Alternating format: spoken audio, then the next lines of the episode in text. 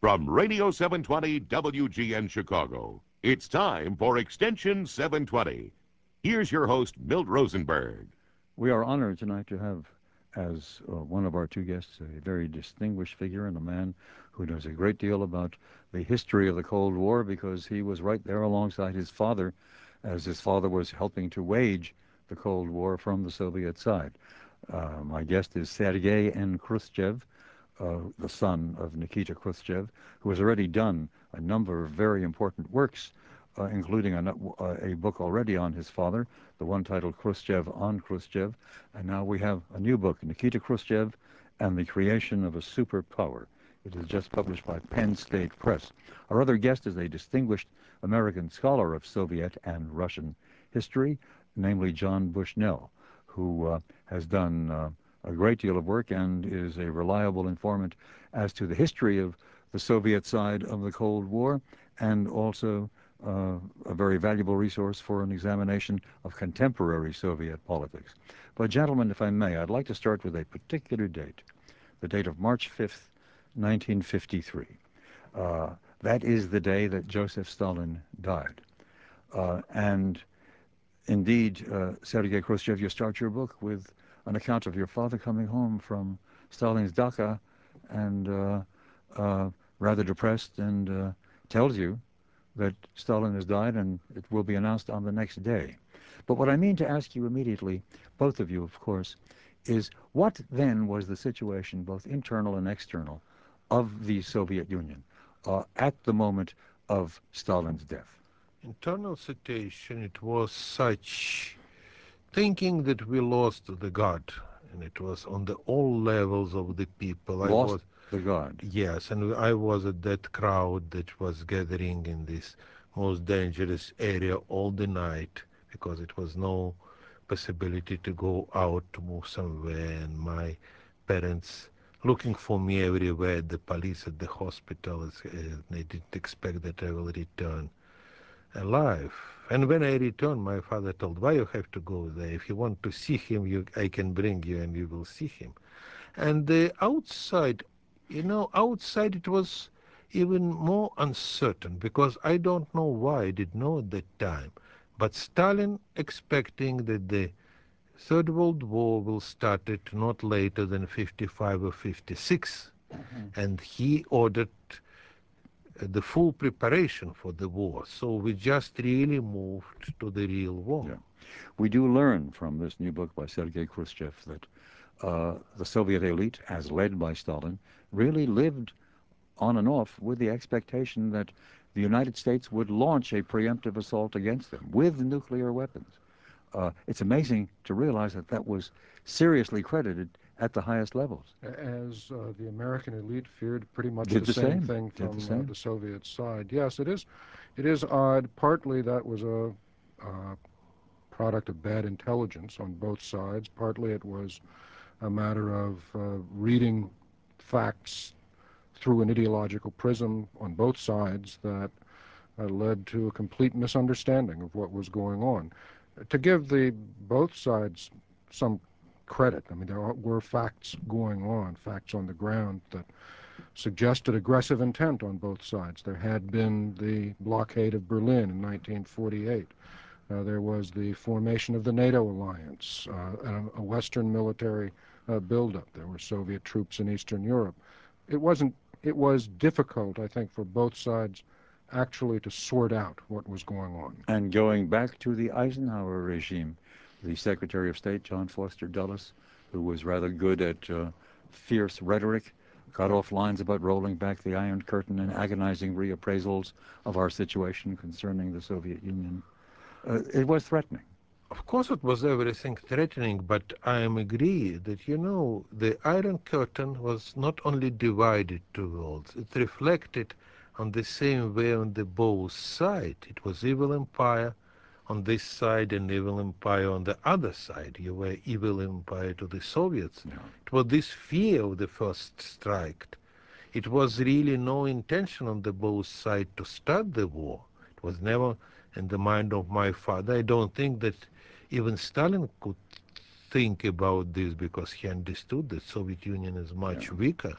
But it was understood by the strategic theorists on both sides that uh, a way to prevent nuclear war would be to build up a, in our strategic language, to build up a, credit, a, a credible deterrent, a second strike retaliatory capability which would survive any first strike, and that would then inhibit the adversary from undertaking that, a first strike. I think that comes a little bit later. Much later. In the development of strategic the theory itself. There had to be more weapons, so then, then there had to be think uh -huh. tanks where people could invent these theories, and that's a later stage. Yeah, the Rand Corporation on our side wasn't yet fully geared up for this not, sort of thing. They're not dealing with the same issues at that point. At, at that time, both sides thought especially my my father told told me this after the Geneva summit mm-hmm. that it is he thinks that it's possible to deal with that guys, but you must be strong.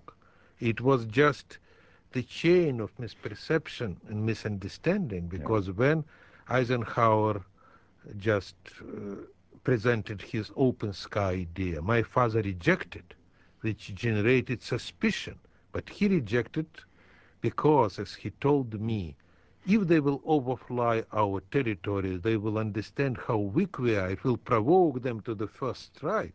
So all the time, Americans thought that Khrushchev hiding something. Yeah. But one thing that he hid is nothing to hide. Eisenhower's open sky proposal was, uh, we will uh, give us the full right to overfly your territory. You can have the same right to overfly American territory, so that we both know with uh, surveillance operations, photographic operations, we both know what is on the ground. Yes, because he want just to prevent second Pearl Harbor. Yeah. And for Soviet Union, who knew that Americans are strong, was not so much interested just to verify how strong they are, they are, what is moving there. My father, as I told, don't want to show American that we are so weak that it will push. We know that General LeMay just generated this idea one after another to make this preventive strike. Yes, and others. Uh, Barry Goldwater once got over a famous line uh, when things were tense between Washington and Moscow. He said, why don't we lob one into the men's room of the Kremlin? Yeah. Which was a colorful way of saying we could undertake a nuclear assault upon the Soviet Union. But gentlemen, uh, I want to do much more with that. Uh, uh, that is the playing through of the Cold War on both sides with all the extra knowledge we have, uh, which helps to illuminate it from the new book by Sergei Khrushchev. But I was asking both about the international situation at the time of Stalin's death and also about the internal political situation.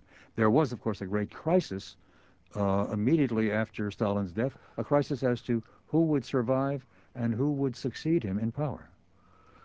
Really, it was not uh, such strong fighting as it well they killed one of the, they the, killed one of the principals almost as the, immediately as the presented in the western uh, sovietology but it was the great fear about Beria because exactly. he was uh, the chief of police. He controlled all the security of members of the Politburo. But and Beria was tried and executed within how many months after Stalin's death? Uh, Beria was arrested on the uh, June 1953, mm -hmm. just uh, uh, several months after Stalin's death, and he had been executed after the trial in December same year. Your father rises as the successor to Stalin, but he by no means has the kind of power that Stalin had, because he's much more dependent upon the Politburo than Stalin was in the last years of Stalin's reign. Of course, each of them who will be the first man will be dependent of the Politburo yeah. the same way as Stalin was dependent of the Politburo after the Lenin death. And the second, my father never wanted to be the real such cruel dictator as Stalin because he believed in the communism as the best life to the people. And he told the communism will be like the real paradise on the earth but it is impossible to live in the paradise surrounded by the barbed wire. So he started also these changes and opening the door of the concentration camps and prisons. There is a something that we came to call the thaw, uh, which is associated with your father's first years in power. uh, the thaw of the the chill, the ice that covered the repressive Stalin regime. There was there were remarkable changes in all of the arts and all of culture and literature. By comparison with uh, the cultural scene, the literary scene in, the, in Stalin's last years, uh, there has never been a worse time in Russian cultural history than uh, the period after World War II. At the time of Stalin's death, how many uh, prisoners were there in the Gulag? I think the latest, um, actually, this is a very interesting question because uh, one of the things that's happened since the archives is, have begun to open is that we can actually answer questions like mm. that. Uh, not exactly, but with uh, a great deal more precision than in the past. I believe that the latest figure is about 3 million people altogether. And what estimate do we have as to how many had died under the Stalinist repression, whether starving to death uh, in the Gulag or just exhausted to death in the Gulag, uh, well, or whether directly executed? There are two, two different components there. One, the starving to death, that's usually uh, associated with collectivization. Well, in the, much difficult, in the Ukraine in the early right. 1930s, not, only not just Ukraine. Uh, the, there, the, there's a, still a lot of argument because there weren't people counting. And the Gulag system, the number of people killed, those things were actually counted. There mm. are mm-hmm. actual records uh, that have. And we had also the purges in which you had the major trials in the mid 1930s, but also a million or so party members were killed at around that time. Uh, in 1937 and 1938, roughly one million people were yeah. executed outright. Uh, in the same year, about uh, May, in the, the mid that same period, a couple of million people were arrested and sent to the gulags. The These are shockingly high numbers, but they're they're low, considerably lower than have the estimates based on just guesswork. Well, the Bible the Bible tells us, as you remember, Saul has killed his killed his thousands. David has killed his tens of thousands. How many millions can we really trace to Stalin? No, if we will uh, include here the uh, the Second World War and the starvation, it was not only 30s also after the Second World War. These figures estimate somewhere between 40 to 60 million. Which is a lot of blood on the hands of, Much of, blood of one man. Uh, footnote to that would be that it was, after all, Hitler who invaded the Soviet Union. To be sure. And to be sure. The 27 million who died during World War II uh, on the Soviet side weren't all Vic Stalin's victims. Well, you yeah, know, but they were Stalin victims because Stalin destroyed the army and he just allowed Hitler to go so far. you refer there territory. back to the years before the war where yes, he purged the, the Army High Command. Yes, they, not only High Command, most of the command. But Marshal Tukhachevsky and thousands of others. not the Marshal Tukhachevsky at that time. Division was under command of the lieutenant.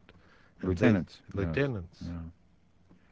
Fascinating times, and this is what your father inherited as he came to power uh, as the leading figure uh, in the Soviet hierarchy. We are due for some commercials.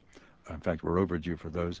When we return, we'll continue to talk about how he consolidated power, then we must address what your book is so uh, particularly focused on, namely the rivalry between the U.S. and the Soviet Union and the arms policies that were developed and the way in which it was all played through. And that leads us to a climactic moment some years later, uh, namely the Cuban Missile Crisis, so-called, and a few years after that, the final fall of Sergei Khrushchev. All of that to be annotated and elaborated in conversation with, I said Sergei, Nikita Khrushchev who fell. All of that to be further annotated by his son, Sergei Khrushchev, and by John Bushnell of Northwestern University. First, these words. When you're one of Chicagoland's best restaurants, it's hard to keep improving, but they always find a way at the very popular Vince's Italian Restaurant, 4747 North Harlem Avenue near Lawrence and Harwood Heights. Vince's has been serving superb Italian cuisine for more than 27 years. Vince's pasta lineup's a real winner, featuring over 30 pasta dishes. Or try the veal marsala, a well-crafted marsala sauce in a forest of sliced mushrooms spread right across the top. Restaurant critic Pat Bruno reviewed this dish as one of his favorites. Enjoy distinct distinctive dining in one of three separate rooms, ranging from a bright and lively atmosphere to an intimate setting. During the week, Vince's features daily luncheon specials at very affordable prices. Vince's motto is virtue and value. For business or pleasure, it's always a delight. Another treat on Friday and Saturdays, the music of John Romano. There's plenty of free parking with complete facilities for the physically challenged. A banquet room's available for private parties. Call Vince's for dinner reservations at 708 867 7770. Vince's, 4747 North Harlem Avenue and Harwood Heights. See the WGN Fan Fan Friday afternoon from 2 to 4 at Panera Bread and Wheaton at Danada Square Shopping Center near Butterfield and Naperville Roads. The first 10 people get a free panini sandwich and drink courtesy of Panera Bread. Thinking about a website for your company? Eventually, every company will consider a website an absolute necessity. That's when they should call AmericanEagle.com at 773 Network. From concept to design to internet connection, AmericanEagle.com brings an experience not found in such a new industry. Starting with software publishing, they've been in the business since 1978. And while there are many companies in the website business today, they offer both proven technical expertise and professionals with strong business and marketing experience with a total cost as low as $2,500 for a complete website development. No company is too small or too large. Their clients include small retail, manufacturing, and service businesses, plus Fortune 500 companies. In addition to websites for networking, email, internet, or e-commerce solutions, just call 773 Network. That's 773 Network, AmericanEagle.com on the World Wide Web. Their name is their reference. Extension 720 is brought to you by AmericanEagle.com. Your Ford store will get right to the point. Get 0.9% financing on the all-new Ford Taurus and save big on interest charges. Taurus raises the bar for sedans in its class. More interior room, more trunk space, more exclusive features like power adjustable brake and gas pedals that move to fit you. Now 0.9% financing or $1,000 cash back. That should point you to your local Ford store today. What's the point at your Ford store? 0.9% financing on Ford Windstar saves big on interest charges. Windstar's the only minivan to earn a five-star safety rating for both front and side impact. Your family's safety comes first, but you'll also love Windstar's style and comfort. Now get 0.9% financing or choose $1,500 cash back. That's one point of interest you don't want to miss at your local Ford store today. Visit your Ford store for complete details. Not all customers will qualify for lowest APR. For cash back or limited term Ford credit APR, take new retail delivery from dealer stock by 630-2000. We now return to Extension 720 from WGN Radio Chicago. This is Milton Rosenberg. Before we get back to the main story that is developed in Sergei Khrushchev's new book, Nikita Khrushchev, and the creation of a superpower, which, as I think I said before, is published by Penn State Press. Before we get back to that, some of our listeners will be wondering, what is the son of Nikita Khrushchev doing, living in America, having recently become an American citizen, teaching at Brown University, associated with an Institute for Foreign Policy uh, at Brown University. How'd you get here? Oh, I think it was the first sign of the end of the Cold War because uh-huh. I never immigrated in America. I met once with Tom Watson, former president of IBM, the founder of our institute. And later I received this invitation to work sometime in the institute, and I came here in 1991, not expecting to stay there more than one or two years. Mm-hmm. But then year after year, I found myself very comfortable. I wrote these books, I lectured, and I liked Rhode Island weather, which was remind me Ukrainian weather where I grew up. So then it was three years, five years, now it's nine years. But did it also reflect some disillusion with the turn the Soviet Union had taken, or the turn that Russia had taken after the dissolution of the Soviet Union? No, it's not so much related with dissolution of the Soviet Union. I had uh, my own problems with my research institute where I worked. My last position was first vice president. Then I quit from this because I wanted to write my own book and mm. finish editing my father's memoirs. After that, I look for some other place. You were trained as an electrical engineer and you've worked and uh, an advanced mathematician. You've worked a great deal earlier on Soviet missile program. Yes, for 10 years. For 10 years, and helps to develop their version of the, the cruise missile. Uh, similar things on the defense side of, um, of uh, Soviet research. That isn't what you do now, of course. Now you're operating as an historian, essentially. Mostly I worked with the same structures. As you mentioned, more mathematics. I was not, I never worked with wires. Yeah. I worked with the uh, squares with formulas inside that will create the guidance system. And the same, the society, you're looking in the structures. So now I'm mostly looking in the uh, political guidance system. Stri- yes, structures yeah. of the Soviet uh, society they're transforming from the yeah. centralized to decentralized society. So it's go similar. back to what was inside the political box at the time your father came to power. What, uh, upon who or upon whom or what could he depend? Where was he endangered within the Soviet political hierarchy? But once the Stalin died, the Politburo just nominated the old members of the party to the high rank positions, and there two, three uh, leaders at that time. I think on the first place was the Beria, was the chief of police and first deputy of the prime minister. On the second was my father, uh, the party secretary, and on the third was Malenkov, who was the prime minister and who officially was in the first place. He was Stalin's more or less designated successor, wasn't he, Malenkov? Yes, he just replaced Stalin's and the uh, prime minister, yeah. The chairman of the Council of Ministers. But a year or so later, he was uh, he was gone essentially. He was gone in 1955, and mm-hmm. it was inevitable because he was the man of the consensus. He was not the leader. He had to join somebody, and the first years after this months of the Stalin death, he was more uh, under the Beria control, but very soon he understood that Beria is dangerous to all of them yeah. because when he will take the power, all of them will be executed. Now, in your father's view, in those first three or four years that he is in power, that he is at the top of the Soviet hierarchy, in his view and the view he shared with the important members of the Politburo, what was their strategic situation? What was their reading of the nature of the struggle between the USSR and the US? It was two things. First, to improve the life of the people. The main goal was not to compete with America on the battlefield, but to catch up America in the production of butter, milk, and meat per capita. These slogans was everywhere. And to just prevent the war, making Soviet strengths pow powerful enough. And my father told that we cannot be equal to Americans because our economy was only one third of Americans. So we cannot balance the powers. We have just mm. to pick these forces that we need. And it was mostly strategic forces yeah. and the missiles. So that was the great Khrushchev decision to change the profile of power by getting rid of a great deal of the conventional strength and depending upon a nuclear deterrent.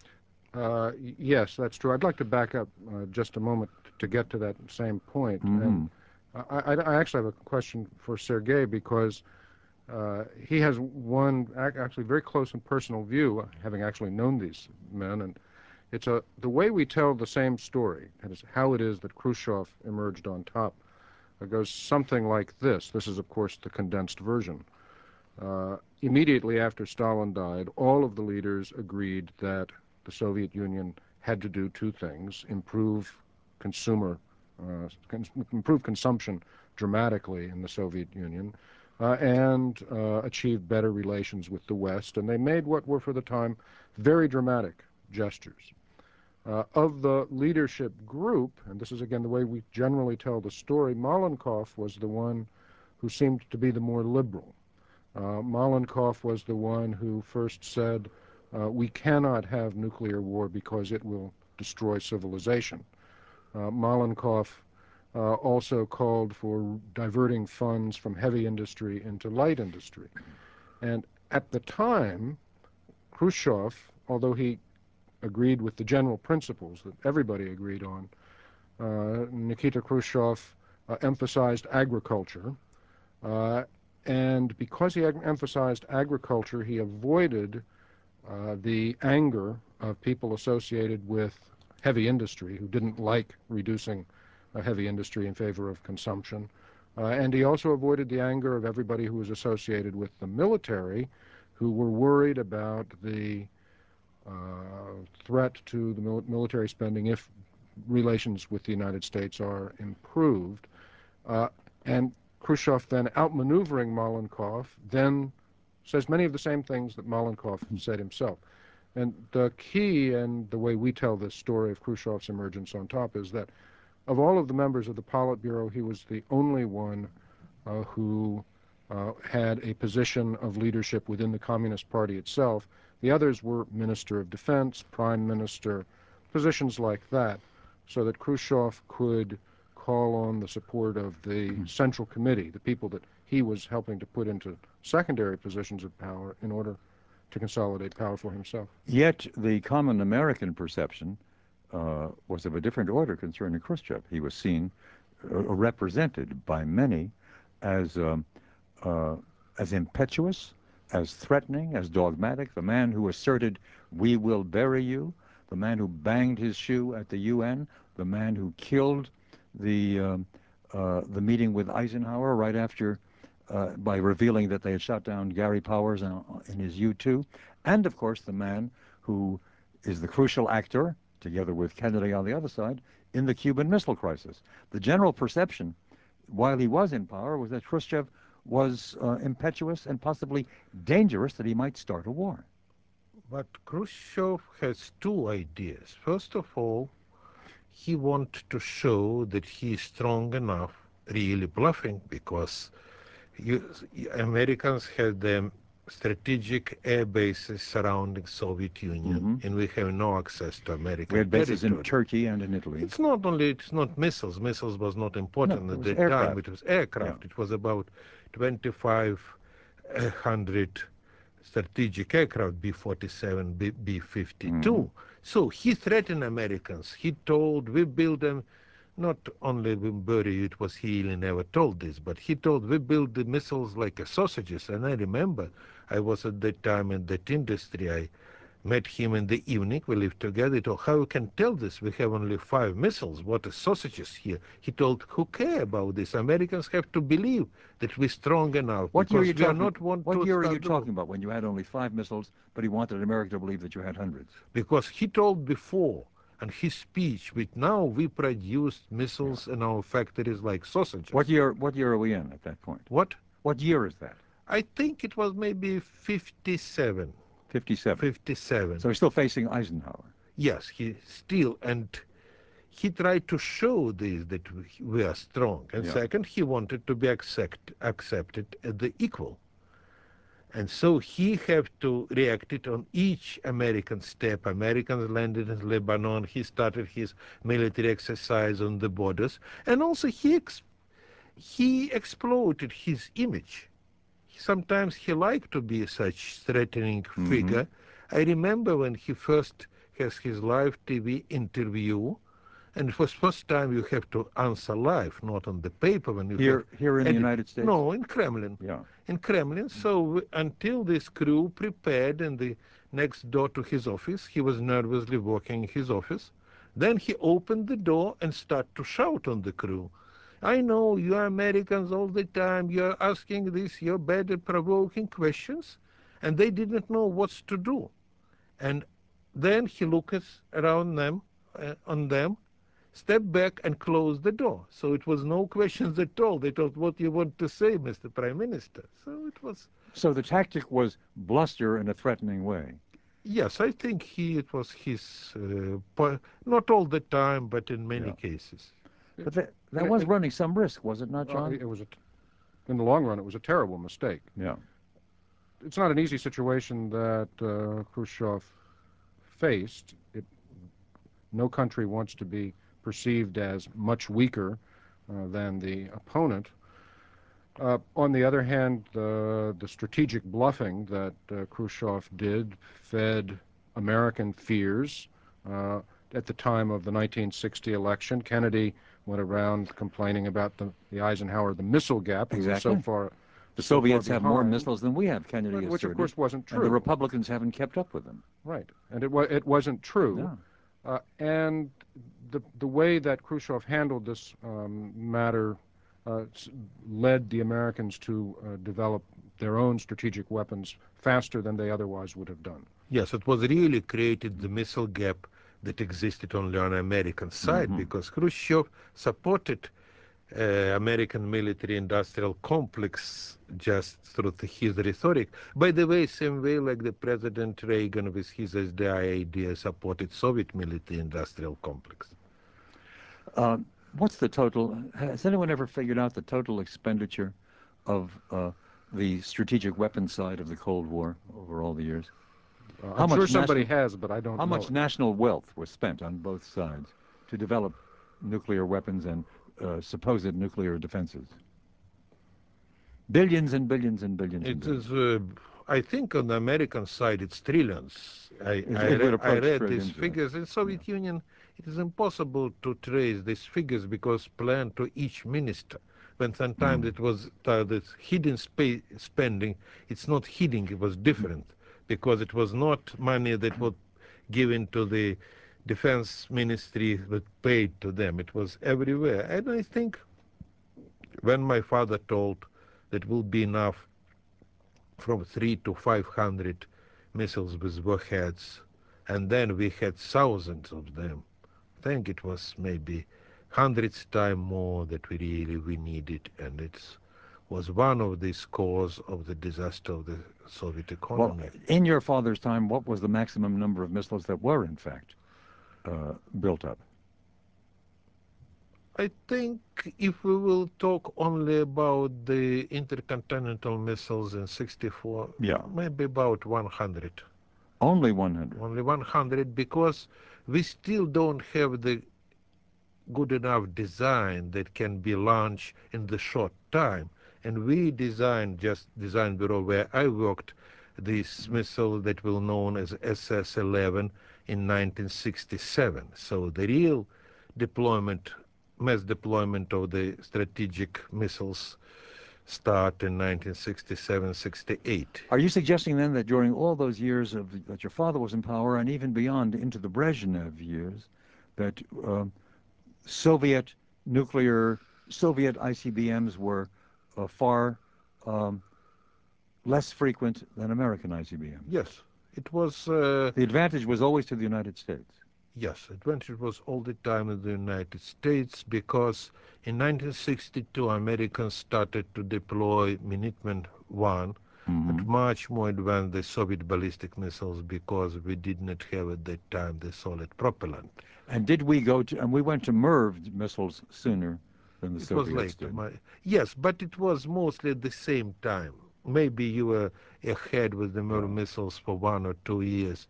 I remember I started to design the first MIRV missile in Soviet Union after my father was ousted of power. I think it was 65 or 66. hmm The underside or the hidden side of, of the strategic uh, side of the Cold War is fascinating, and I think there's a great deal we still don't know. I'm sure that this new book uh, by Sergei Khrushchev, titled Nikita Khrushchev and the Creation of a Superpower, uh, will uh, do a great deal to illuminate it. But you know, as one reads this book and as one listens to you right now, the creation of a superpower sounds a little bit like what in Russia they call a Potemkin village. Why the Potemkin village? At that time it was, as uh, Professor told, it was no, no all this research of RAND Corporation, the Soviet uh, researchers who just talk about the first strike, second strike, third strike, and all these theoretical ideas. At that time, both leaders thought how much of our citizens and people we can sacrifice for our victory, and the answer was known. So even with the uh, with the super American superiority about one to ten during the meeting between my father and President Kennedy in Vienna, they agreed that th- now it's some balanced power of the destruction.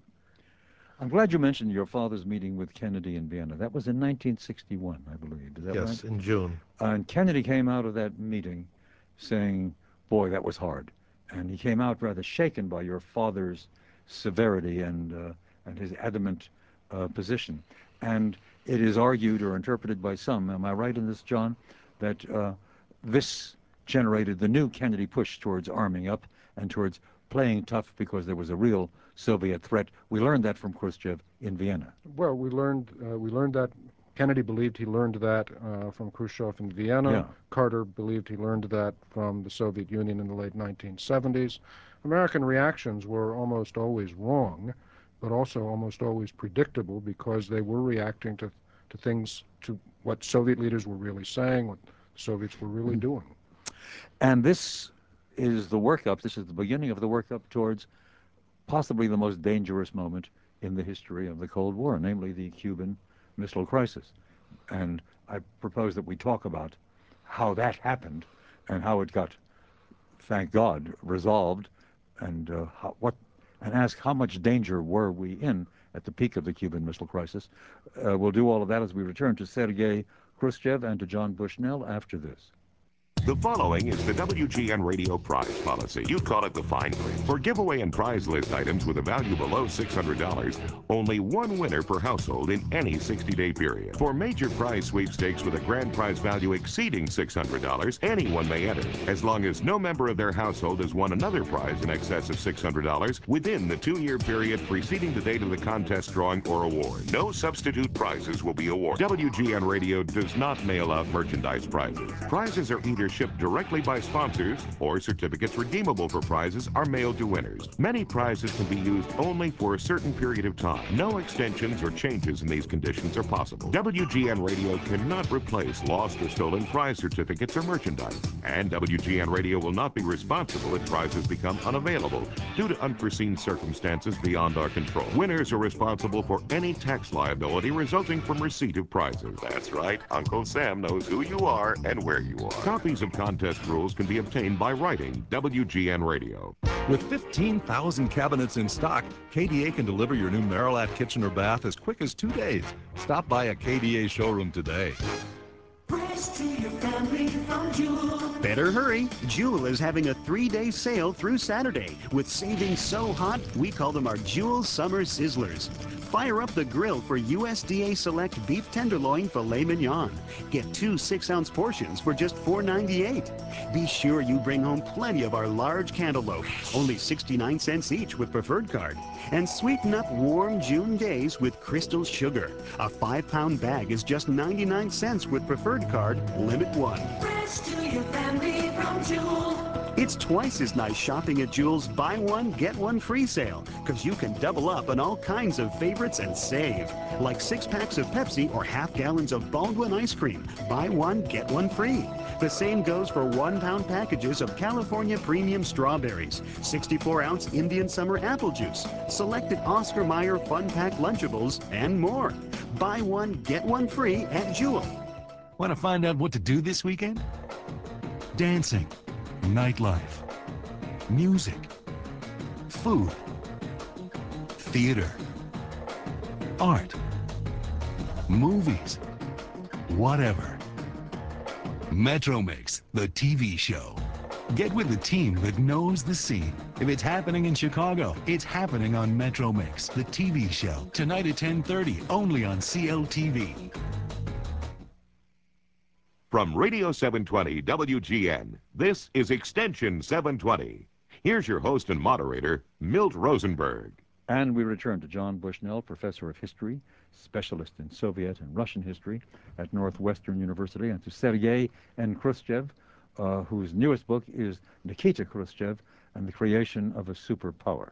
Sergei Khrushchev is now on the staff at the Center for Foreign Policy Development at the Thomas J. Watson Institute for International Studies at Brown University, where he, Sergei Khrushchev, also teaches courses to Brown students.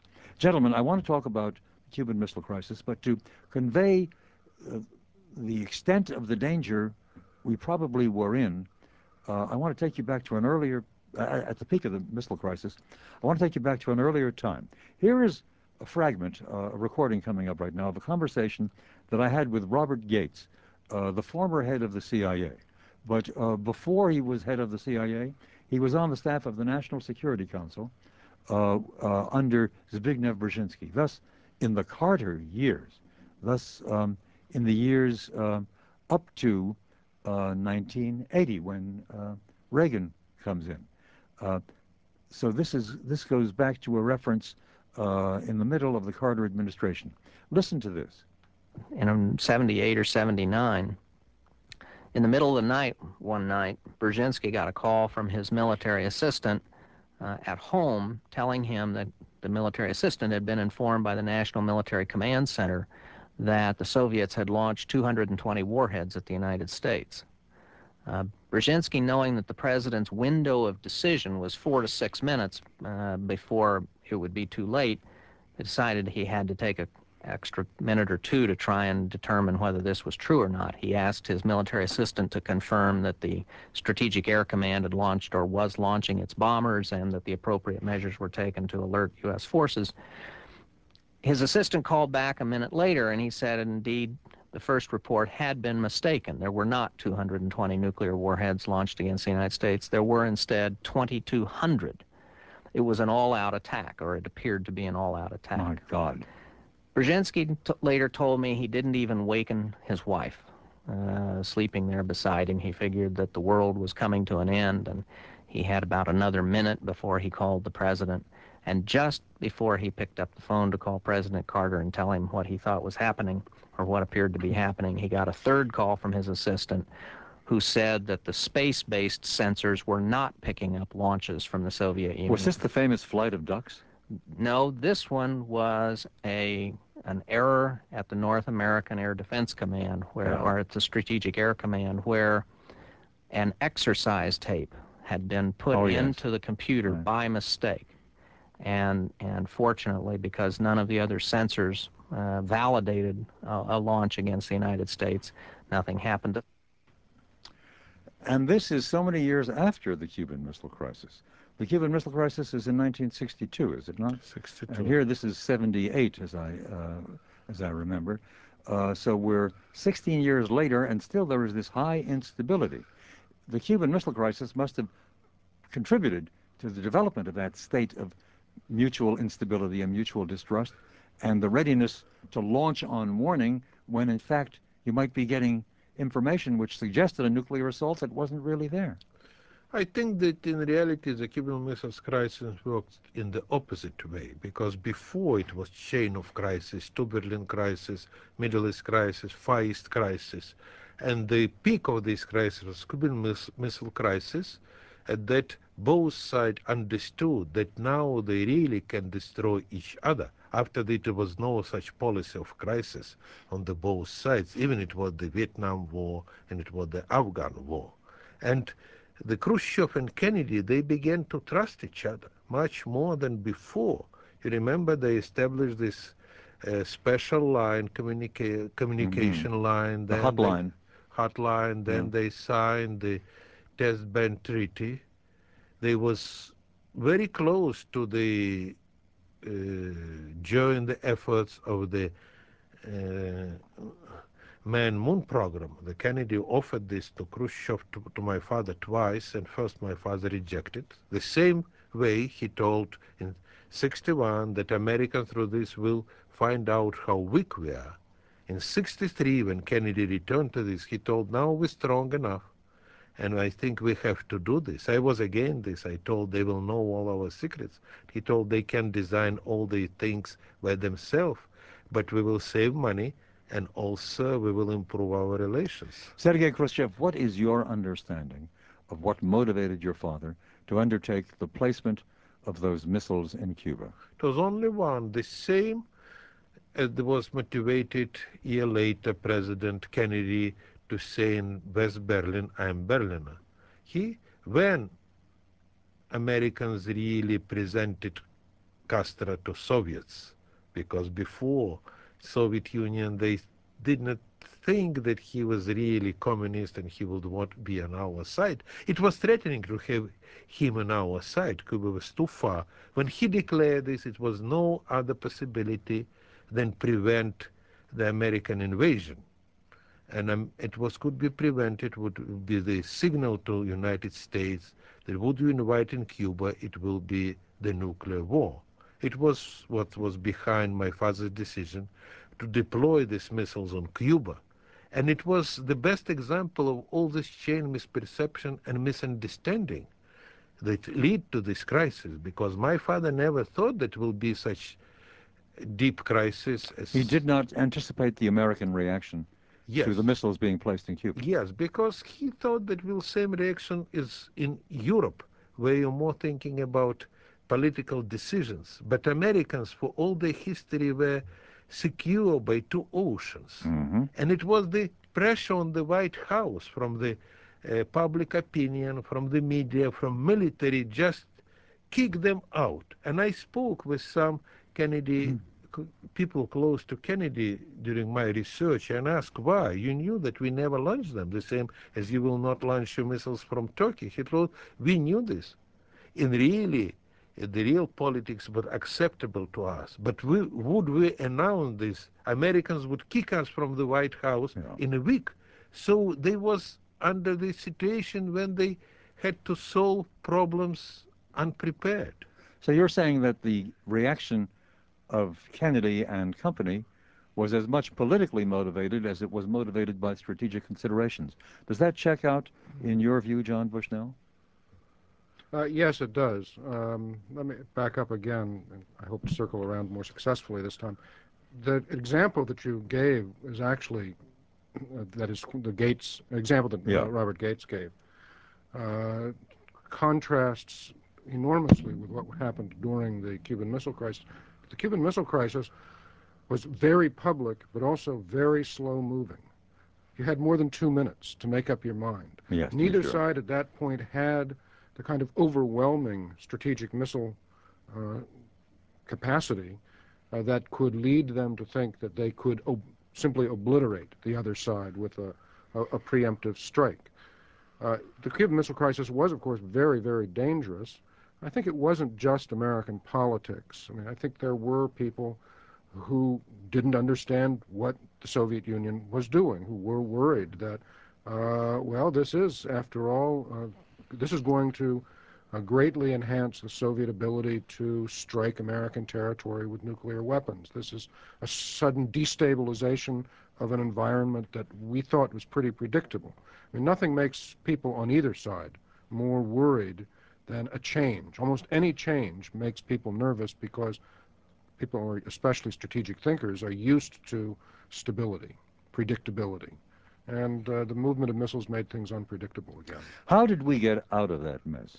Uh, who's the hero of the extrication from the Cuban Missile Crisis? Is it Kennedy? Is it Khrushchev? Is it both or both, neither? Both, because the Cuban Missile Crisis just was the resolving the crisis was built on the foundation of the my father's Eisenhower relations, where they started not maybe trust each other, maybe I will can use the word trust each other, because it was the first crisis during the Cold War when both leaders from the beginning started negotiating. All previous crisis was just uh, showing each other how strong we are. It was military exercises, tanks of the borders, it was the air force exercises. And here it was exchange of the secret letters. That mean that they thought that through this they will solve it. And I think it's it's one of the most important part of this crisis, much more important than any others. There was a curious aspect of all of it that there were the two messages from Khrushchev. One far more rejecting, the other conciliatory. And it was, I think, Robert Kennedy's suggestion that we respond to the conciliatory one rather than to the other one. Oh, oh yeah, yes, there were people on, bo on both sides. Uh, I, I, agree with Sergei completely. I mean, both men, both leaders were uh, showed a considerable human insight in working their way out of a crisis that both of them had managed to create. That is, Khrushchev managed to create it by trying to put missiles in Cuba. Kennedy, by reacting to what he thought were uh, um, partly American political uh, pressures, I can't be seen to blink. I mean, it was. Yeah. Uh, he felt that he couldn't that famous so. line by Dean Rusk: "We're standing eyeball to eyeball," and I think the other side, the other fellow, just blinked. Right. That was at the uh, time of the Cuban but Missile fa- Crisis. in fact, Kennedy had already blinked at that at that point. Uh, we had come to an understanding uh, that one, we had promised we really won't invade Cuba. We will guarantee. We also supposedly made a promise that we would remove those missiles from Turkey. We will remove those missiles from Turkey, but we can't say we're doing it. Yeah. We can't be seen to be making a deal here, as though our missiles in Turkey are equivalent to the, your missiles in. A Cuba. part of that story is that supposedly, I don't know whether this is pure apocrypha or not, that Kennedy didn't know that we had the missiles in Turkey. I, I, wouldn't be surprised. There's no reason to think that. Um, uh, you know, there's all, there are also apocryphal stories that Khrushchev didn't realize that we had missiles in Turkey. I mean, leaders can't know where all the missiles in the world. No, are. Khrushchev knew this because he used this his propagandist weapon, sitting in his resort on the dacha and the Black Sea shore. At all, you see, I, I just see from here American missiles on the opposite side of the Black Sea. So he used it. Uh, can he could not? No, because for Soviet Union this possibility to have access to American territory was crucial changes in their mm. strategic possibilities. For Americans, it is few more missiles that really could not fly. First generation missiles could not fly. I just met one gen general who was in charge of this Turkey base, retired as. And my, in one of my lectures, he told no threat from us because these missiles would never fly. I told him the same as our missiles in Cuba. Huh. so uh, we were also practicing strategic deception that is, we were pretending to have things that No, would, it's not pretending. Work, it was uh, the level work. of the technology at that time. The, the same, the, uh, the same, the, the Brothers Wright airplane. Well, let's say it's a different kind of pretending. Yes. You're saying that at that time, uh, intercontinental ballistic missiles, or the closer cruise-like missiles, which is what the Soviets really installed in Cuba. It was not the cruise; it was the in not. They were intermediate range, intermediate rather range. than intercontinental. That's why you had to had to get you could hit Cuba. Florida from Cuba rather than from uh, the Urals. But uh, you're saying that actually, actually the technology was still so uh, faulty that one couldn't be sure that these systems would work at all. No, of course it was the first generation of the missiles. Of course, I always exaggerated. That would fly. They was very dangerous. Though don't say that was no danger. Yeah. But it was not like the contemporary missiles with you know. Surely their tar- they, surely the targeting would not have been as good as. Oh, well, targeting at that time was awful. Yeah. I remember when we built the first missiles, we have the square 16 to 16 kilometers, and we were so proud that we have so mm-hmm. so high accuracy. Uh, some commercials coming in a moment. Let me mention another crucial date, October 14, 1964, just about two years after the Cuban Missile Crisis. And that is the time when the Central Committee essentially uh, revolts against Khrushchev and displaces him, takes him out of power. It is commonly interpreted and this is what I hope we might discuss shortly, that but for the Cuban Missile Crisis, that wouldn't have happened. That uh, it was that the rest of the Soviet hierarchy felt that, however things really worked out, uh, the Soviet Union had been put in public dishonor uh, through the Cuban Missile Crisis and through the yielding, the withdrawal of the weapons from Cuba. And thus, Nikita Khrushchev's days were numbered from that moment on. I'd love to your views, both of you, on that interpretation after we pause for these words. This is attorney Jeff Leving, and if you're a father losing your children to divorce, call me at 312-807-3990. 312-807-3990. This message does not apply to the following people. Those who have unlocked the secret to time travel and manipulate fate for profitable business decisions. Those who have ESP and using their psychic abilities read the minds of the world's top executives each morning or those who have mastered the science of alchemy and are able to make large quantities of gold from cheap common materials, like breakfast cereals or gravel. For everyone else, we offer these important words of wisdom. The Wall Street Journal. Every business day, you'll find the news and insight you need to make informed decisions. When it comes to understanding the markets, taking charge of your career, or making the most of your weekend, the Wall Street Journal can help. Pick up a copy of the Journal at your newsstand today or get 13 weeks of the journal delivered for just 57 cents a day. To order, call 800 826 2200. That's 800 826 2200. Offer good for new subscribers in the continental U.S. only. The Wall Street Journal Adventures in Capitalism. They were newlyweds, just back from their honeymoon. They found the home of their dreams and came to me for insurance. Frank Marshall is an Allstate agent. Well, I can remember what it's like starting out. My wife and I barely had two dimes to rub together. Money was tight. So I was happy I could get them a discount on both their auto insurance and their new home insurance. It's a simple thing, I guess, but it was like a wedding present. Taking advantage of the home and auto insurance discounts from the Allstate Insurance Company is a smart idea. You can save about 15% off your home and 10% off your auto insurance. You might make a little extra money on some life insurance policies if you insure your car and home with Allstate too. People like Frank will know how to help you. You don't have to be a honeymooner to save money. Stop by and see me or any Allstate agent. Maybe we'll have a little present for you. Lots of companies sell insurance, but no one has people like Allstate. You're in good hands with Allstate. Mine. Discount subject to qualifications and terms. Allstate Insurance Company, Northbrook, Illinois. Now, from Radio 720 WGN Chicago, this is Extension 720. Here's your host, Milton Rosenberg.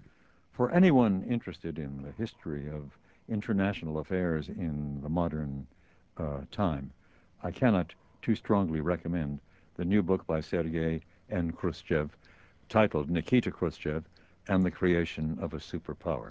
It is very informative, very um, authoritative in its interpretations, uh, revealing many things that we've never really understood before, and it is published by Penn State Press. Sergei Khrushchev is one of our guests the other is John Bushnell, professor of history at Northwestern University. Did your father fall from power because of the outcome of the Cuban Missile Crisis? No, I don't think that really it was related. He was ousted of the power through the two ma major reasons. First, the people was tired of the reforms. It was 10 years of the reforms, still it was no uh, big results. There were some results. People became to live better, but not as better as they expected. And the second, the elite, a so-called nomenclatura, during the Stalin time, they just care about their life. They could be repressed, purged, but then they found them safe enough. But through the Khrushchev reforms, any reform that can be sent to any other place from Moscow to Far East and back, and they wanted what they named stability. So they didn't want Khrushchev with his emotions. His adventurousness. Not adventures, not adventures. When you're reforming, you're reforming structure. Yeah. Today you're minister, and tomorrow you will send uh, the chairman of Sovnarkhoz in the rural area. Mm -hmm and the new structure. So they want to stay as long as they live in the uh, their office and the, in power, and they need somebody who will just give them there. So they they received this from Brezhnev because Brezhnev they stopped all the reforms, yeah. and then you know in 20 years it was the same people in the same chairs, but very well, That's old. why in the West it was called a period of stagnation. Yes, it yeah. was not only West, not only and West. The term was used in the Soviet Union as well, I gather. But John Bushnell, do you agree? Uh, because certainly a common interpretation we've had for years is that, uh, to use the Chicago language, Khrushchev lost a lot of clout by virtue of the Cuban Missile Crisis. He had reduced Soviet prestige in the world, and that was a big strike against him. Uh, it, it was one, but one of many reasons. Uh, I think, yes, it was interpreted. It wasn't so much that it was a loss of clout as that this was a Khrushchev had gambled and lost. Yeah. This was a miscalculation. We shouldn't have taken this risk. We would therefore not have been put in this position of looking to the rest of the world as though we had backed down. So it was hasty, imprudent. Who knows what he will do next there, time? And there were many other similar things that yeah. uh, the people who replaced him thought were, were hasty and Im imprudent. On the, pers on the personal side, if I may ask this, Sergei, um, how did your father take that loss of power, and what were his last years like? No, first of all, when he just came back from the office, I met him at the door and he gave me his briefcase. He told, now I'm out But they told even it was only one thing that I would do through these years, that they could, could ousted of power the first man in the country without bloodshed, only through voting, I would think that I not live for nothing. And it was his first words that I remembered. Of course, it was he was very active. He was still strong man with many plans, new constitution, new step to democracy, changes, new reforms in the agriculture would they try to just avoid, and many other things. So he was first struck by all of the all of these. Then he came back, but he was never satisfied because he felt himself betrayed by his old friends. They never met him, and really that they turned reforms back, and especially when they start planning de-Stalinization, he told it's impossible. We have to say truth about Stalin, why he started dictating his memoirs. But he, then he focused, he lived not on, at the, like at any ty type of the arrest, but under the surveillance because he has his car that belonged to the Kremlin, Kremlin garage. The chauffeur was the, from the KGB, and he had the, his officer who just and small guard that protected him, and he told, I don't know, they protected me from the people, or people from me. But he never make any attempt to do something that will make uh, have them to do mm-hmm. ma- make some move against him. He worked with his memoirs, dictated them about three hours per day, and then he worked in his garden.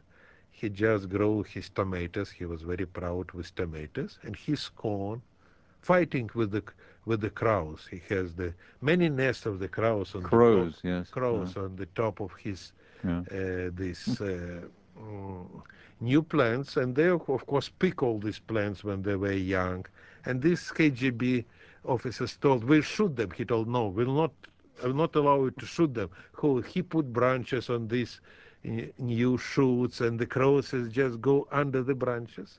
Yeah. But all the time he was on this pressure from the uh, Brezhnev. Brezhnev ruled for a long time. Brezhnev died. Brezhnev was followed by Andropov. Andropov. Andropov doesn't last for much more than a year. Just a little About over a year. And then comes Chernenko. brief period. And then comes Gorbachev. And then Gorbachev. And that's a renewal of reform under Gorbachev, surely. And uh, a reform which did have significant perestroika and glasnost oh, had significant consequences. It was, a, it was yes. uh, so, it was such a major reform that it became a revolution. Yeah. And then I, I, won't rehearse all that history. Our listeners remember it. It wasn't very long ago. But the Soviet Union dissolves. Actually, it is Yeltsin who leads the dismemberment of the Soviet Union. Uh, and now we have, after those Yeltsin years, a new president, a new top leader, uh, a young fellow named uh, Putin, who is, what, about 47 or 48? 47. KGB background as both of you assess it, what's the state of Russia right now? What's the state of American-Russian relations?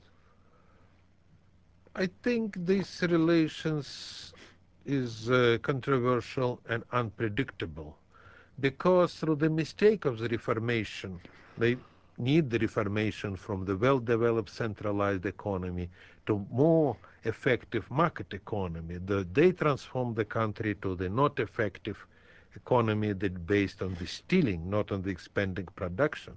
And these uh, criminals, they, they now control the power, and one of them, the most cleverest, Mr. Berezovsky, who named the Professor Moriarty of the 21st century, he just the person who brought the Putin to the power.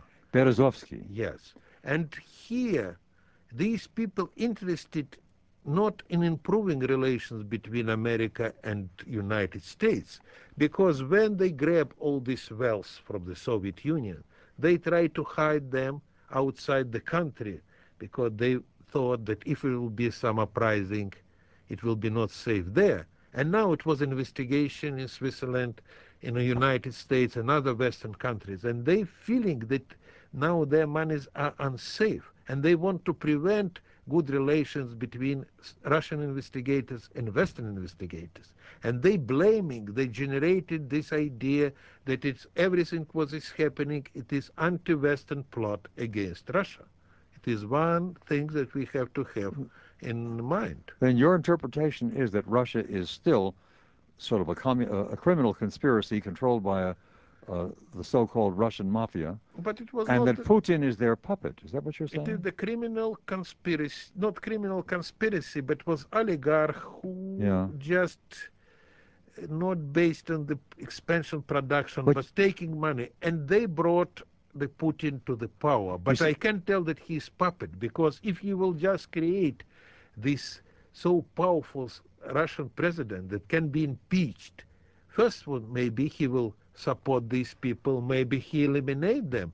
We mm. know when such people coming to the power, they try to just take out all the people who supported them. Bill Look, the Hitler with the Ram, Röhm and the Stalin with his supporters. Yeah. They also made it, all of them. Uh, Bill Clinton is in Europe at the moment. He's heading towards Moscow, where he's supposed to meet with Putin on uh, June 4th. Do you read the present reality, John Bushnell, essentially the same as does Sergei Khrushchev? Uh, I think Sergei has charted a part of the reality, but not the whole of the reality. Sure. It's very difficult to uh, summarize briefly what the situation in Russia is, even what the political situation Small is, part or, of the, the reality. or the or the economic situation is, because uh, just just for instance, the Russian economy has been growing very well for the last year and a half. Um, you can say there's some special factors. It's now about the size of the Dutch economy, is that right? Uh, it's now what was the? It's now about the size of the CIA budget. Uh-huh. um, the and you know maybe a little bit bigger than the Dutch economy. Uh, the I think that Putin uh, is a an enigma. Uh, Putin has never himself been in a position before where he has had to have a creative idea he has always, that is, to have an idea of his own. He has always been an, the executor of somebody else's. He's been a, he's been a, a function, just a functionary until a couple of years ago, who who rose quite accidentally to the top. And if you read his campaign biography, this set of interviews that uh, came out, I mean, he characterizes himself that way. I mean, people are constantly picking him up and moving him to some somewhat higher functionary position when he was running for president. He said, "I won't tell you what I'm going to do when I'm president. You'll have after I, you'll find out after I become president." It's not clear that he knew what he was going to do.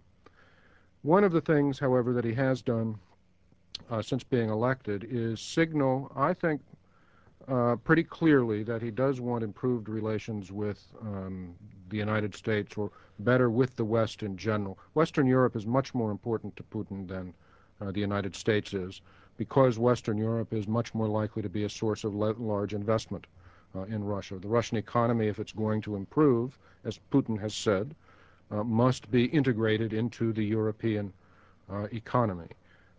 Putin has so Putin has said things like that. Putin has also reestablished the relations with NATO that were broken off at the time that NATO started bombing Serbia. NATO is now going to open a representative office, a propaganda bureau in Moscow. That's a, a, a first.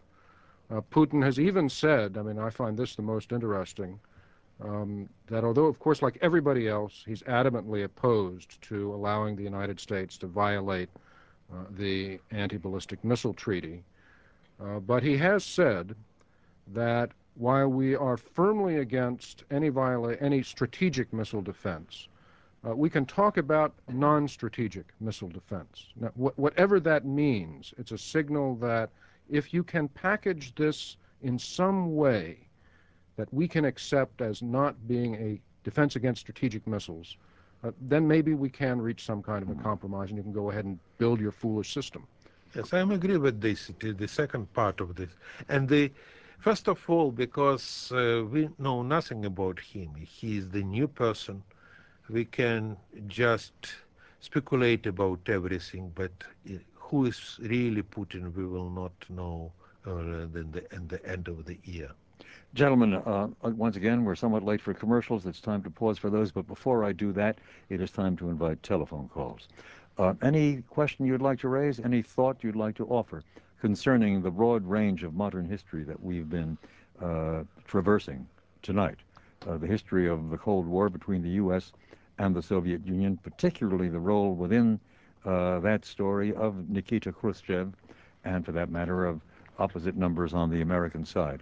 And we have also come down to the present moment, looking at American-Russian relations and trying still to unravel uh, the mystery inside a riddle, inside an enigma. Wasn't that uh, Churchill's characterization of Russia? And Russia still remains somewhat puzzling at the present moment. 591-7200 is the number.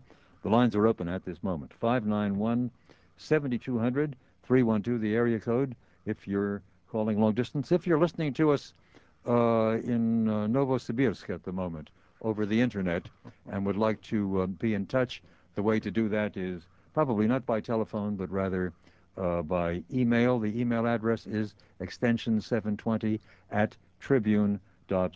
Extension 720 at tribune.com. Wouldn't it be nice to get some emails from Russia or from some other sector of the former Soviet Union? uh, particularly on the Pacific coast, people are up and it isn't uh, too inconvenient a time, I think, at the moment. Uh, or if you're calling from any place else in the world, uh, as an internet listener, do get that email in to extension 720 at tribune.com. If you're calling by phone, of course, 591 7200 on to your contributions directly after these words.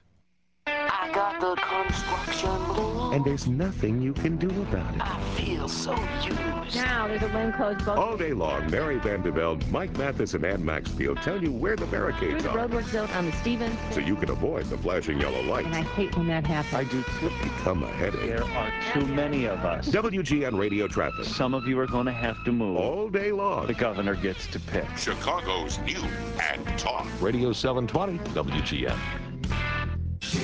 Want a flavor burst instead of a salt burst? Pick up a jar of Pappy Season Salt at your local supermarket. Pappy Season Salt's great on anything you'd use regular salt on. Find it in the spice section. From Radio 720 WGN, this is Extension 720. Here's your host, Milt Rosenberg. And we return, uh, and we'll go directly to the telephones. 591 7200 is the number. 591-7200. And gentlemen, here is the first caller. Hello, you're on the air. Good evening. Yes, sir. Um, I understand that um, Nikita Khrushchev's rise to power was aided considerably by his role at the Battle of Stalingrad, which, of course, was such a tremendous Soviet victory. And as I understand it, um, he was the political advisor for General Eremenko, who was responsible for the overall defense of the Stalingrad region. And later, as I understand it, Eremenko was um, one of uh, Nikita Khrushchev's main backers in the late 50s, but he and a few of these other guys were out of town at the time of the coup in 64. And I would be interested in Sergei's, any memories that Sergei might have about General Eremenko or um, his relationship to Nikita Khrushchev. Oh, General Eremenko at the 1964 he was retired, so he had no influence on the military. And uh, uh, my father was with him at Stalingrad, but his position was a little bit different. It was such Stalin representative at the front. So this example, what it will be the victory, it will be victory of the general. It will be defeated, the both of them will be responsible in the same way. And when it was defeated in the first days of the war in the Western Front, the commander of the front and the first member of the military council it was uh, title of my father uh, it, the, the same person at that front had been executed and uh, I don't think that the Stalingrad battle was too much influence uh, promotion of my father. He was before at the big defeat of the Soviet army at the Kharkov. Then he was also in the Kursk battle. But when the Ukraine had been liberated from fascists, he returned to his uh, work at the uh, prime minister of the Ukraine. Do you have any specific recollections of General Eremenko? Oh, he was a very wise, person-like man. As my father told about him without name, he told, you know, sometimes in the peacetime you have very well trained uh, such intelligent generals and they lost. And then you have some people with whom it's difficult even to say the same tale for the dinner, and he's all the time winning. And the General Yeremenko, he was just such man. He was maybe was not very pleasant in the personal relations, but he was really knew what to do in this time during the crisis. Sir, we thank you for the call. Thank you. Glad to have heard from you. We will go quickly to another on 591 7200. Good evening. Hi there. My question is with regard to Kennedy.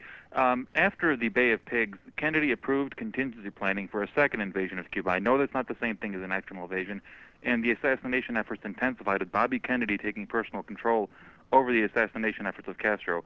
Was Khrushchev either aware or did he suspect either scenario, invasion or assassination, and did this play a partial influence in placing missiles in Cuba? I think it was uh, the main influence on the placing in Cuba because he has no doubt that Americans would invade the Cuba second time. I don't know what he knew and what was just his political uh, forecast. Okay, because um, a lot of writers and historians are starting to blame Kennedy more for the outbreak of that. Did he? What was his insights into Kennedy's psychology? I know he debated him, and and apparently now we know that he he dialectically whipped Kennedy in Europe. I'm wondering, what did he think of Kennedy's psychology? Did he think he was before the Cuban Missile Crisis? Did he think that he was brash or that he would that this was part of Kennedy's character? Well, this goes back to the impressions that uh, Khrushchev must have formed uh, after that uh, Vienna meeting in '61. Um, what did your father have to say about Kennedy when he came back to Moscow? I think he never thought what was this American impression that he was weak president. It was impossible even to think that America can be weak because it's a great country. Mm-hmm. He told that he's different from the Eisenhower because he the just control his own foreign policy. So now he told, I know with whom I'm speaking. Before I did not know. I spoke with Eisenhower, but the real creator of the foreign policy was mm-hmm. somewhere behind him. But from the other side, he told, and this young guy think that because he's American president, he has to command us what to do. And we will show him that we're also the great country, and we will be treated as the equal. Mm. um, before I go up to all of you, what do you think of Kennedy's presidency dealing with Khrushchev? And thank you for taking my call. We thank I, you, sir. Um, let me ask that. Uh, let me turn that to John Bushnell. Uh, did Kennedy play Khrushchev properly? Uh, of course not. Um, Kennedy's foreign policy was not very successful. I, I really don't know. I, would have I'd have to do some reading to get to give a, a really competent answer to that to that question. Uh, but it's clear that, like uh, just about every other American administration, American presidents didn't really understand uh, how to deal with their Soviet counterparts. The same is now how to deal with Russian counterparts.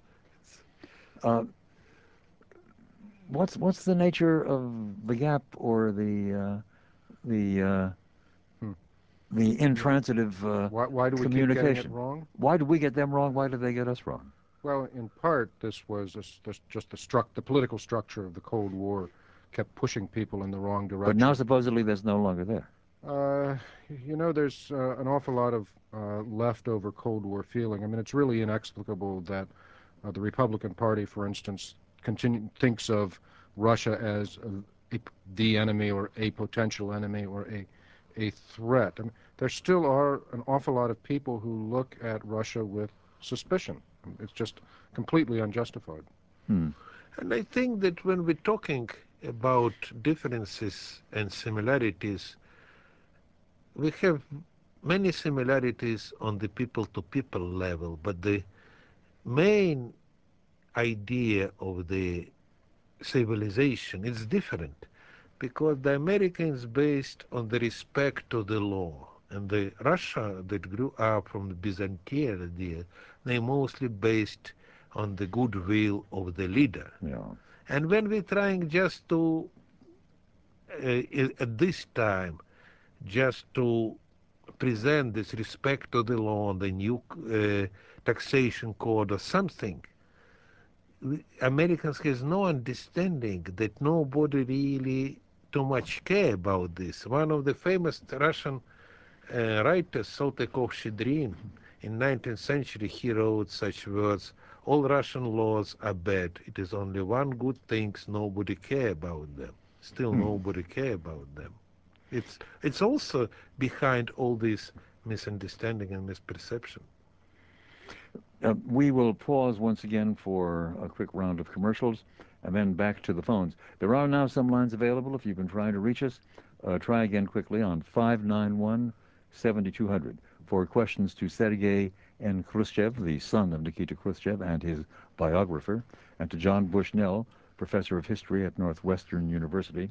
591 7200, or if you're emailing, the email address extension 720 at tribune.com. We return directly after these words. Why trust an oil change for your Ford, Lincoln, or Mercury to an any lube place when you can get it done at your Ford and Lincoln Mercury dealership? The people who know your vehicle best, you'll get the protection that only a quality motor oil can provide. Stop in now to a participating Ford or Lincoln Mercury dealer for a premium Motorcraft oil and filter change, just $19.95 or less. Premium Motorcraft oil and Motorcraft filter are both engineered and recommended by the Ford Motor Company. Nothing can protect your vehicle better. Now you get it all for just $19.95. Make just one stop for all of your automotive repair needs and get an expert under the hood. Quality care service, only at your participating Ford and Lincoln Mercury dealer. See your Chicago area Ford and Lincoln Mercury dealer today. Service includes up to five quarts of Motorcraft oil and new Motorcraft oil filter. Diesel vehicles may be extra. Disposal fee extra if applicable. Taxes extra. See dealer for details through June 18, 2000. Senator Dick Durbin.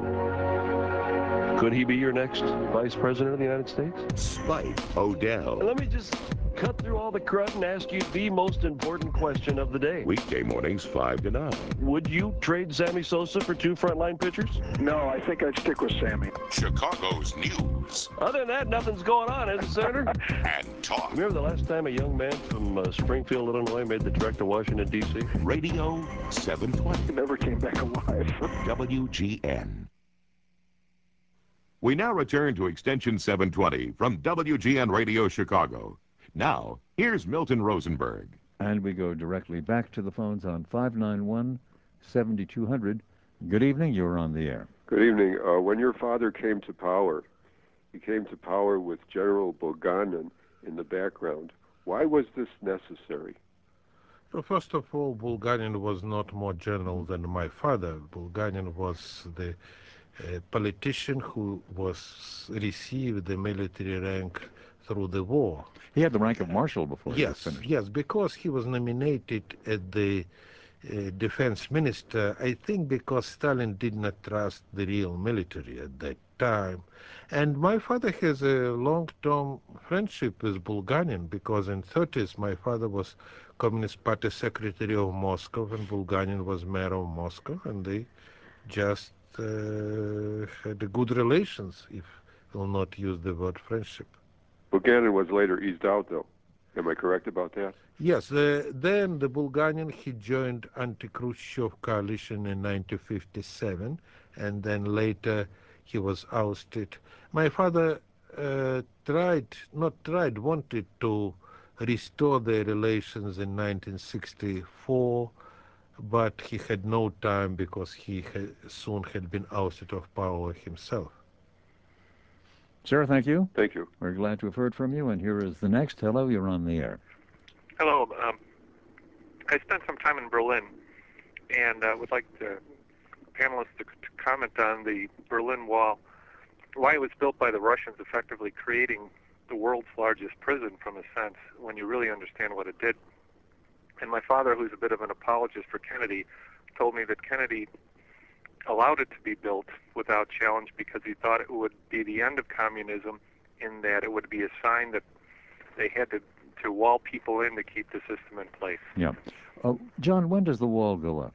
1961. And with what provocation? What immediate provocation? Oh, the immediate provocation is the continuing drain of skilled labor uh, intellectuals from East Germany. From East Germany. It was an East German initiative. It was an East Germans' economy was being badly destabilized by the uh, what at that time was the free flow of people out of East Germany through Berlin. So, Berlin was, so was, was the actual decision made by Walter Ulbricht rather than?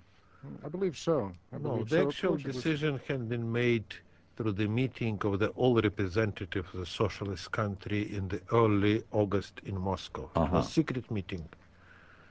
And not at your father's urging, but just with his approval, is that it?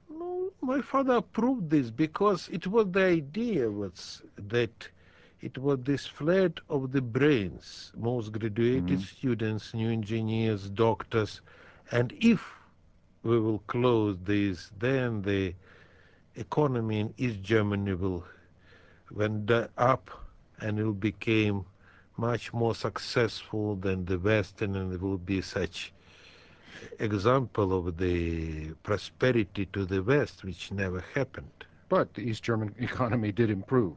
Um, you know, that part was uh, right, but it never improved, but not became better than West German economy. Now, the second part of the question: Why does uh, Kennedy not react? Uh, it's not true that he didn't react. He waved tanks at the Russians, and the Russians waved their tanks back. There was there was nothing that we could do to uh, prevent the wall from being built without starting fighting. And they uh, built this uh, wall on their territory. It was not on the territory of the Western Berlin. Um, I'd like to read you a, an email that we've got. Uh, according to Richard Rhodes in Dark Sun, the making of the hydrogen bomb, uh, this goes to a question I was raising earlier. What did it all cost, the nuclear arms race? According to Rhodes, then, the nuclear arms race cost the U.S. 3 trillion. This includes the cost of developing the warheads and the deployment systems. Uh, Richard, that is Rhodes, has been a guest on Extension 720. That's indeed the case. Three trillion also happens to be the approximate value of the current U.S. government deficit. Keep in mind the deficit includes interest payments. Uh, thank you for an interesting show, and so on. three billion, three trillion rather, on our side. How would one estimate the cost on the Soviet side? As Sergei said earlier, you can't really Just estimate can't it. it. The, yeah. the, the way the CIA used to estimate it was by figuring out, well, what would it cost us to build what they have? Replacement value. Yeah, re well, yeah. so duplication value. Yeah. I think it's mostly the same if we will compare with the size of the Soviet economy. We cannot transfer it in dollars or in rubles because at that time it was not value on this. It was value of the resources in the ton of the cement, of the steel, uranium, everything. Here's a very interesting question, I think, from what I've, what preview I have of it. Good evening. You're on the air. Good evening. Fascinating program, Dr. Rosenberg. Thank uh, you, sir. George Kennan, I think, was one of the foremost architects of attainment, and uh, I'm wondering what Mr. Khrushchev would, uh, what his views would be about Mr. Kennan, and would he think he was uh, accurate in his views? I don't think that in his long telegram he was very accurate but uh, and he was one of the architecture of the Cold War. But from the other side, I think that Cold War is inevitable uh, transition in the history. So he was not so much wrong, because you know all the time we solve our problems through the war, and then it was found that impossible to do this, but we didn't know how to uh, uh, work without the war to deal with each other. So it was the same behavior but without war. I think the Cold War is a very good name for this uh-huh. transition. Uh, I'd like to add just a little bit to that. Uh, the long telegram is where uh, Kennan laid out his interpretation of what he characterized as the Soviet system. Uh, and th its fundamental mistake was that it took characteristics of the Stalin period, especially the late, the last Stalin years, and said this is the way the Soviet system is. And if you use the way in which the Soviet Union operated, especially the political leadership operated in between 1945 and 1953 as your model for predicting how the Soviet leadership will operate in the future, then you've just got things wrong. We recently had a guest on this program, Peter Grose, who's done a book about CIA operations in those years in Europe. and Grose uh, reveals that Kennan had a very large role in uh, organizing and planning the original CIA black operations, the hidden uh, uh, destabilizing operations in Western Europe and on into Eastern Europe. Uh, operations which largely failed, most of the operatives, in fact, having been in Eastern Europe, having been discovered and executed. Difficult to me to say this, you know, when you are just staying on the opposite ideological ideas, it is impossible to create the friendship. So you will yeah. have all this, uh, all the type of the operation. I cannot blame Americans the same I cannot blame the Soviet intelligence for their. But the image of Kennan changes on the basis of these revelations, if they're correct revelations. Uh, they change a little bit, although uh, Kennan also, is, I haven't read the book, but I read a, a, long, a, long, review of it and said that Kennan said later that this this was a mistake. But that he read it, yes. Yeah. Uh, and in the same way, his long telegram was taken out of his hands by other people and mm -hmm. used to justify policies that Kennan later said he didn't really have in mind. Now there's a debate about that among the specialists on Kennan. There's a whole army of specialists on the T.S. Eliot line. I, that isn't what I meant at all. all. Right. Yeah. All right, thanks to the caller, and let's go quickly to another. Hello, you're on the air. Hello. I wanted to ask uh, your guests uh, how safe the world is right now from nuclear war, both with uh, Russia and with the, the notion that uh, nuclear weapons may have been stole, may be stolen or sold from the Russian arsenal to to ne'er do wells. It's an excellent question. I think that of course we less saved during the Cold War, where everything was under full control, because in 1994 Yeltsin independent, the, uh, eliminated the independent structure. to the control of nuclear weapons. Now we have these reports of the military that everything under control, but it is everything there under control. Time by time we know that some generals sold this weapon, other weapons, but also we cannot over-exaggerate the idea, the fear of this possibility to sell these weapons because how you can use them? They're too big. You have no real possibility to deliver them. I believed in existence of these small weapons, uh, so suitcase, but they, they, they life about 10 years. So if they've been built in Russia in the Soviet time, now they, they will not work.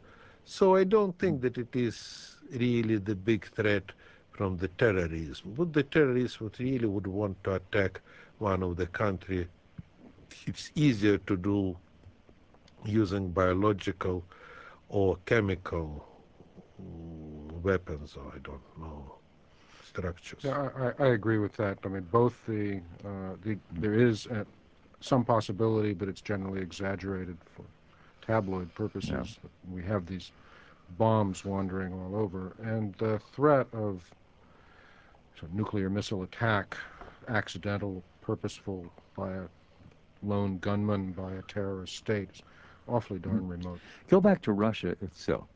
Um, Russia isn't going to attack the United States. Is Russia, however, going to stabilize and uh, begin to expand its economy and begin to function like a more or less normal European country?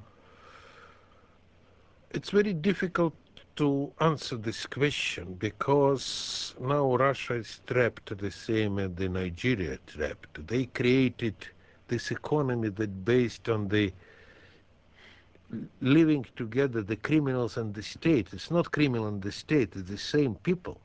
We know to whom belong prime minister, his deputies, the pre- who control the president. I'm not talking this time about Putin and current people in the power because I don't know about them.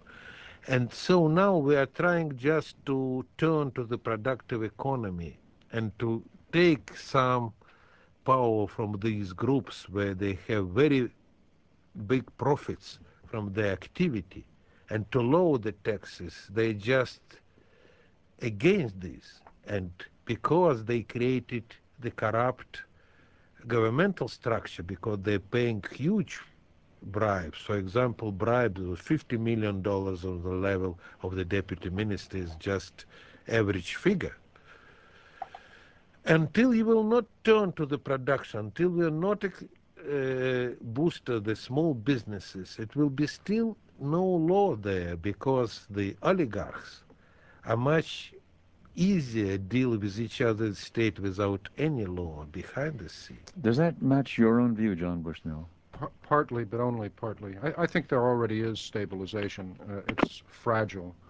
But there are industries, you can find industries, sectors that are have shown steady growth for a number of years that are responding to a market where there are many small businesses. I'll, I'll just give two examples. One is uh, publishing.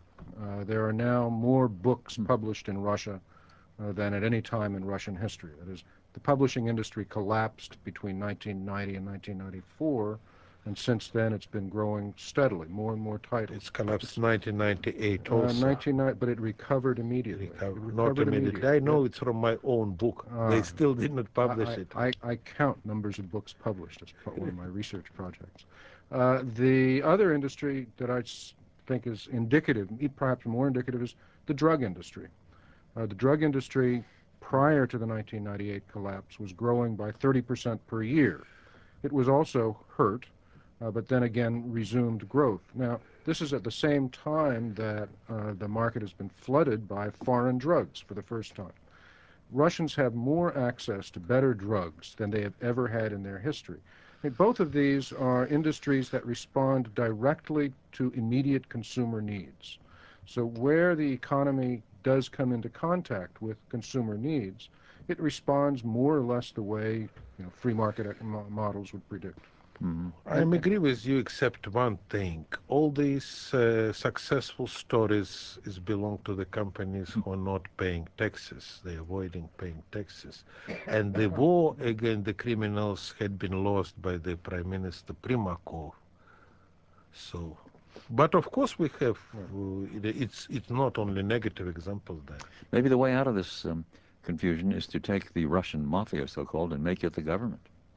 But they're now the government. But make it directly the government. They directed the government. They, just, the they, they controlled Yeltsin uh-huh. at that time, and the most of these people, you know, it was never proved, but it was published in the one of the, I think it was at the Le Monde in the France several years ago that during staying in the power, the Prime Minister Chernomyrdin expanded his personal wealth from 20 million dollars to 5 billion dollars. Through it was only bribes. What's he doing now? He's now the uh, the chairman of the board of directors of the largest uh, in the world natural gas company, Gazprom. Hmm. By the way, one of the also successful uh, Russian stories that expanding their business. They are now very much involved in the uh, West European market. Now they're building the huge project to supply the Turkey with the natural gas, and they just building the gas pipeline under the water of the Black Sea. I think when so-called criminals are that successful and their enterprises account for so much of what goes on in the national economy, um, it's time to stop calling them criminals and see them rather as an alternative system. Uh, I thought what you were going to say suggest is that they would become legitimate in the way that America's robber barons legitimized well, themselves. I guess that's really what I am thinking. So some of that I think is going on. I mean, the uh, children are being sent to Western finishing schools. Uh-huh. The children are probably going to want to be more dignified. Some of the money will be. I mean, they can't. They have more money than they could possibly use. So they will uh, create, they, some of them are beginning to create charitable foundations. We're in the Godfather 2 phase going towards Godfather 3? No, they have the two groups there. One we can compare with the robber barons, like the Gazprom, Lukoil, mm. the mm-hmm. mayor of Moscow, Luzhkov, because they're investing their money in the country. But the other part who really control the Yeltsin and try to control the current government, they're based on the stealing money from their own enterprise and the state and transfer them to the West. Hmm. And the, still the flight of the capital until last year was about $2 billion per month. Now it was some rumors that some money returning, but it was right. no proof ab about all the things. And, and this group of the uh, this so-called mafia won in the last elections because these robber barons they just have their own candidate, Mr. Primakov, who lost. Gentlemen, with that, as I marvel at the high achievements of the Russian mafia, uh, we pause for a quick round of messages and then directly back. This message does not apply to the following people. Those who have unlocked the secret to time travel and manipulate fate for profitable business decisions. Those who have ESP and using their psychic abilities read the minds of the world's top executives each morning. Or those who have mastered the science of alchemy and are able to make large quantities of gold from cheap common materials, like breakfast cereals or gravel. For everyone else, we offer these important words of wisdom. The Wall Street Journal, Every business day, you'll find the news and insight you need to make informed decisions. When it comes to understanding the markets, taking charge of your career, or making the most of your weekend, the Wall Street Journal can help. Pick up a copy of the Journal at your newsstand today, or get 13 weeks of the Journal delivered for just 57 cents a day. To order, call 800-826-2200. That's 800-826-2200. Offer good for new subscribers in the continental U.S. only. The Wall Street Journal, Adventures in Capitalism. Diamonds, the gift that lasts forever. The Jewelry Exchange is a direct diamond importer with 10 factories nationwide. Certain diamonds are in short supply, but the Jewelry Exchange is such a high volume dealer that their diamond cutters in Tel Aviv save most of these diamonds for them. The Jewelry Exchange has hundreds of D through H VVS to SI quality 1 and 2 carat diamonds. Diamonds most jewelers can't find. Most of their diamonds have GIA or EGL certs and all are guaranteed the lowest price. 1 carat solitaire start at $5.99. 1 carat earrings $3.99 and 2 carat tennis bracelets $3.49. You won't find a better price or a larger selection than at the Jewelry Exchange. The Jewelry Exchange has thousands of diamonds, and since they are the factory, all diamond settings and adjustments are done while you wait and watch. Only the Jewelry Exchange has both a low price and double value guarantee. What are you waiting for? The year 3000? Buy factory direct and save. The Jewelry Exchange in Elmhurst. 630-530-9490. That's the Jewelry Exchange in Elmhurst. 630 530 9490. We now return to Extension 720 from WGN Radio Chicago. This is Milton Rosenberg. And we go directly back to your questions for Sergei Khrushchev and John Bushnell. After I note once again that the new book by Sergei Khrushchev is Nikita Khrushchev and the Creation of a Superpower. And that is published by Penn State Press. Um, it's worth noting also that if you want to get your hands on this book, and anybody interested in uh, more or less contemporary history will find this a very valuable volume. Uh, you can buy it, of course, wherever they sell real books, or you can go to the website of this program. That is, go to extensions, uh, go to wgnradio.com, and then to extension 720, the pages for this program. And there you will find the monthly listings of all of our programs. And on the listing for tonight, you will see a um, reproduction of the cover of this book, and if you click on that, you will instantly be in touch with Barnes & Noble, from whom you can purchase this book at some 10% discount. Yes, and uh, on Sunday I will sign this book in the American Book Expo here in Chicago. Yes, um, which isn't open to the general public, I, I don't know. But they told it I will come there and yeah. sign. I think it sounds for very, whom? sounds very Soviet to have a closed book exhibit. Yeah. well, you, closed professional exhibits occur here every week. But this is the major meeting. I'm going to it tomorrow, as a matter of fact, of the book industry in Chicago, uh, in the United States, and it occurs once a year. 591-7200 is the number. Some, lo- some lines available on the board. If you've been trying to reach us, do make another quick try. And here is the next caller. Hello. Hi. Uh, I would just like to ask the panel um, why they think that Khrushchev survived the purges by Stalin. Uh, I know uh, himself, he, he attributed it to his friendship with uh, Stalin's wife, and other people say his, his close association with Kaganovich, and I was just wondering uh, what they thought.